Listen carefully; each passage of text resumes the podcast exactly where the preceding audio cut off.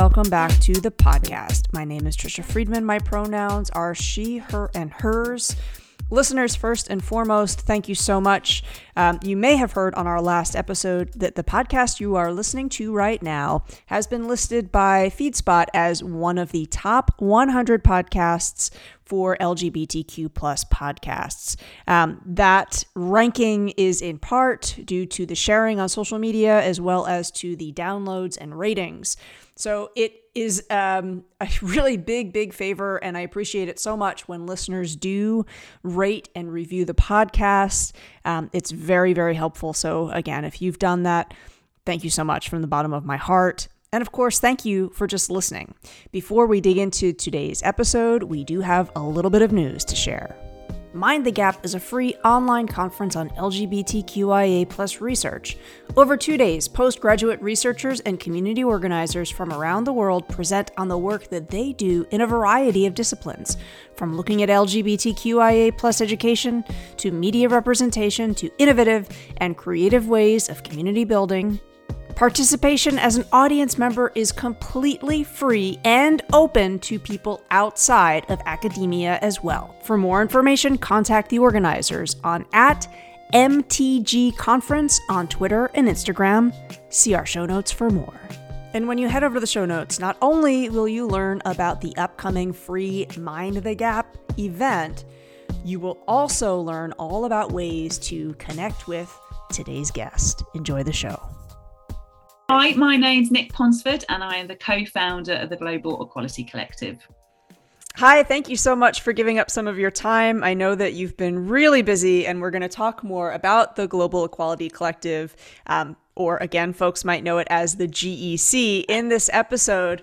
I'd love to actually start our conversation today talking about the values for the GEC. These are, of course, on the website, so I'm going to quote from that resource where it says, quote, we believe that living to a set of core values is essential. The GEC was built off our own personal values, and these extend to everything we do. Our values are our code to live by. We find they keep us focused, and above all, they remind us what we are working so hard for. End quote.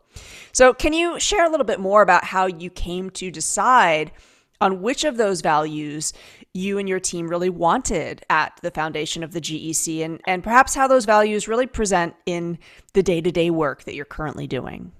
I would love to. So, I suppose our origin story is um, a little bit different. Uh, so, essentially, those actually were written by my co founder, Kat Wildman. And Kat had been working, she was actually director of um, digital product when she was at the Telegraph and I um, have been a, a, teacher. I was a teacher over 10 years and still working in education space. Um, I was working for educational charity. And when we met, um, we met online, uh, we had a Skype and we were talking about diversity and inclusion.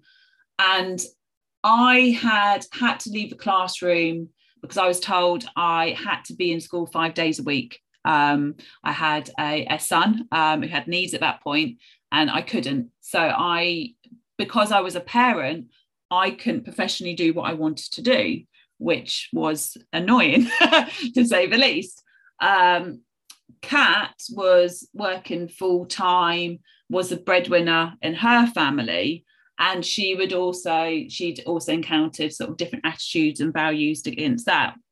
And when we said we set out to make diversity and inclusion easy for businesses, homes, and schools, we realized we wanted to do that because of our own lived experience and our optimism for the life of our, our children, our friends, our family, and basically to kind of disrupt the, the system, I suppose. And so we realized that what we were trying to do in a professional space was very much based on, on our personal experiences and our personal values and what we felt was important that there should be opportunities for all that that labels uh, aren't always helpful um, and that for me in particular i lead on education that education should be transformative in the right way not in a way that limits people um, young people.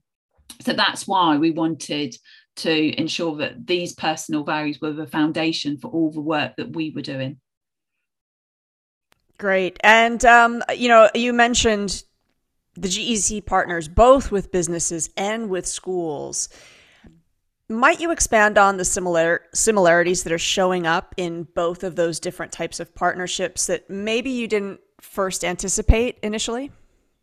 Yeah, it, well, it's almost a flip of that, to be honest with you. So when we first set out, Kat and I discussed the challenges that business leaders like in corporations were facing and how that was uh, similar to those in education. And what's happened since we started doing this work, and we built it a lot on a kind of roadmap from cradle through to retirement, I suppose, that, you know, we, we wanted to look at how we could affect positive change and drive real change for you know people as as as you know they're born with issues around gender identity and boy and pinkifications and all that kind of stuff into um, sexuality and understanding around disability, neurodiversity, uh, socioeconomic status. So, all those things that you kind of experience in school, and then you go into a job and those kind of pathways or into a relationship and all those different parts. And, and we felt a lot of it was very similar. What's really interesting now is looking at how different things are. So, the ways that businesses will um, want to have a kind of business case for diversity and inclusion whereas schools particularly if you take your kind of your your your public schools your your state schools as we call them here um, that actually they they have to stand by the equality act that they they are driven particularly when you think of the, of, of the schools where you've got students from low um, socioeconomic status that they have to work and, and understand those kinds of elements uh, which businesses don't so we've got we've got some demographics that both sides really focus on. And then we see in, in some areas where business drives that change. So business seems to doing quite well around neurodiversity awareness, whereas in education it seems to be a little bit on the back step. Um, we the work around anti-racism was driven by both after the murder of George Floyd. Corporations and schools have both been asking for support around anti-racism. Um, so it, it does kind of, it kind of changes, but I think from a kind of people engaging with our work with education there when they use the, the GEC app, which we've built our digital platform, they're quite happy to read the data and go through it and get on and do it because they do that all the time anyway. But the businesses need a little bit more hand holding and, and a bit nervous. Um, and our model is also kind of against consultants charging loads of money and not changing the dial. And, and, and I think in businesses that is a slightly different model that, that you hand over something and they come in and they go. Whereas what we're trying to say is actually everyone should be empowered. Everyone should be the experts in dni um, so we're kind of changing changing that a little bit. So yeah there's similarities and difference and it, you know it changes all the time with where, which wherever things are going and it makes it really interesting for us both. Um, but it means we're on very different journeys with how we're looking at dni in, in our different sectors as well. I'm sure that um, you know that conversation as it continues to evolve is is one that brings you a great deal of insight. Um, the listener audience of this show is comprised primarily of educators, and you you reference the app. I'm wondering if you actually might talk to us a little bit further about how schools are leveraging the app um, and what the process is like once a school brings it on board. Oh, I'd love to. So, as I said, I was a teacher. Um, I was a secondary school teacher initially, and then I won a teaching award as a new teacher. Um, and then I was asked to do a lot of teacher training, which I loved. And I did that due to the subject. I, I, I moved from teaching English into uh, digital media and, and film. And that was just before the Apple uh, products came out uh, and, and, changed everything. Um, so I did a lot of teacher training of that. And then I did a lot around inclusion, um, which now gets called diversity and inclusion. Um, so I was doing that. And one of the jobs I had, um, I was a school coach and I worked with early years through to post 16 and special needs schools and help them through a needs analysis understand where they might have gaps, where they were doing well. And then I would help bring in training. And, and what surprised me were, was the, the kind of blind spots of an organization, the things that as a school leader you think you know, but you don't know you know based on your lived experiences and your privileges and and and but you don't you can't always see in those corners and you don't understand the journeys of other people necessarily and I kind of had a little, a, a kind of a bit of a, an epiphany with it. And that's what the GEC app is based around. It is based around understanding how to make incremental steps when it comes to diversity and inclusion. So, the way that it works is there is a self assessment for an organisation, low effort, takes about a quarter of an hour. Then there's a staff assessment. So, all the work that I've done in schools, and, and, and you all know as educators as well, with all the people you've got, they will have very different experiences being in the same building. So, they're based on who your line manager is, based on your teams, based on the students you've got. All of those different things can mean all your your staff are having completely different experiences. And that isn't even bringing in their own commitments and their demands and their health and their financial situation and where they're living at that point. So i wanted a means to capture staff voice. So we do that in the app. So um, you do self-assessment to say where you are with dni really nice and easy. Yes no in progress then you send out your staff assessment. All staff not just curriculum you know we're asking lunchtime supervisors governors your business leaders your operations teams administration everyone's being asked how they feel. Um, and in that assessment takes a good half an hour. Uh, we've worked with three leading uk universities in that as well.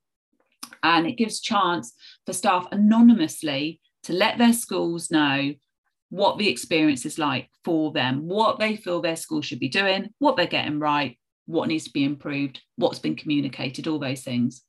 When they've done that, um, the leadership team can look at that in terms of your demographics. And our global equality demographics go further than the UK Equality Act. We also bring in single parents' rights, socioeconomic status. Um, we bring in things like neurodiversity, menopause, flexible working, and also sustainability as well global citizenship. So you can look at it through that lens. Then we've added our recommendations. So the Global Equality Collective isn't just an app and online communities. We're a collective of over 350 subject matter experts. They have QA'd all our work. So we know the recommendations we give have gone through several groups in the protected characteristics. So we know we're right on the money with it. Um, we know we can make it accessible. They've then got an action plan so they can roadmap what they're going to do, who's going to do it, when they're going to do it where the priorities are. They can show that externally, share it internally. And then just for giggles, we've also thrown into the GEC app a Netflix style training hub for all staff. So we have over 200 materials. Um, and all of that at the moment is 250 pound for a state school and 500 for uh, international or an independent school because we felt it was unfair that unless you had a massive budget, you could do diversity and inclusion. And so we wanted to help schools get their DNI together. Um, and we've crowdfunded over £300,000 to build this. Um, and educators get the full fat version that those corporations do. Why? Because we deserve it. We deserve good tech. We deserve intelligent thinking. And we need to know what the data tells us about DNI before we do anything. And, and so that's what the GEC app does. Great, thank you for for again walking us through that. And of course, I know uh, the website has a, a, helpful video as well. So folks that want a, a recap, um, that might also be a great resource. And all of those resources are over there in the show notes.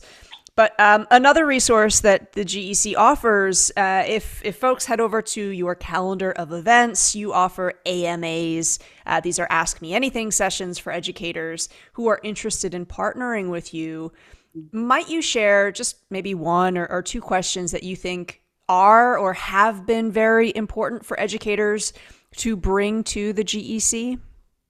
Yeah, absolutely. So the Ask Me Anything sessions are I, uh, I do a weekly sort of drop in where people um, who are using the app or who are interested in can come along and ask questions, not just of me but for, for other people. And although we aimed this initially at, at UK um, schools, uh, we got the crowdfund and we built the app and then this version went out in november and we've got over 200 schools and colleges that came on straight away which is incredible.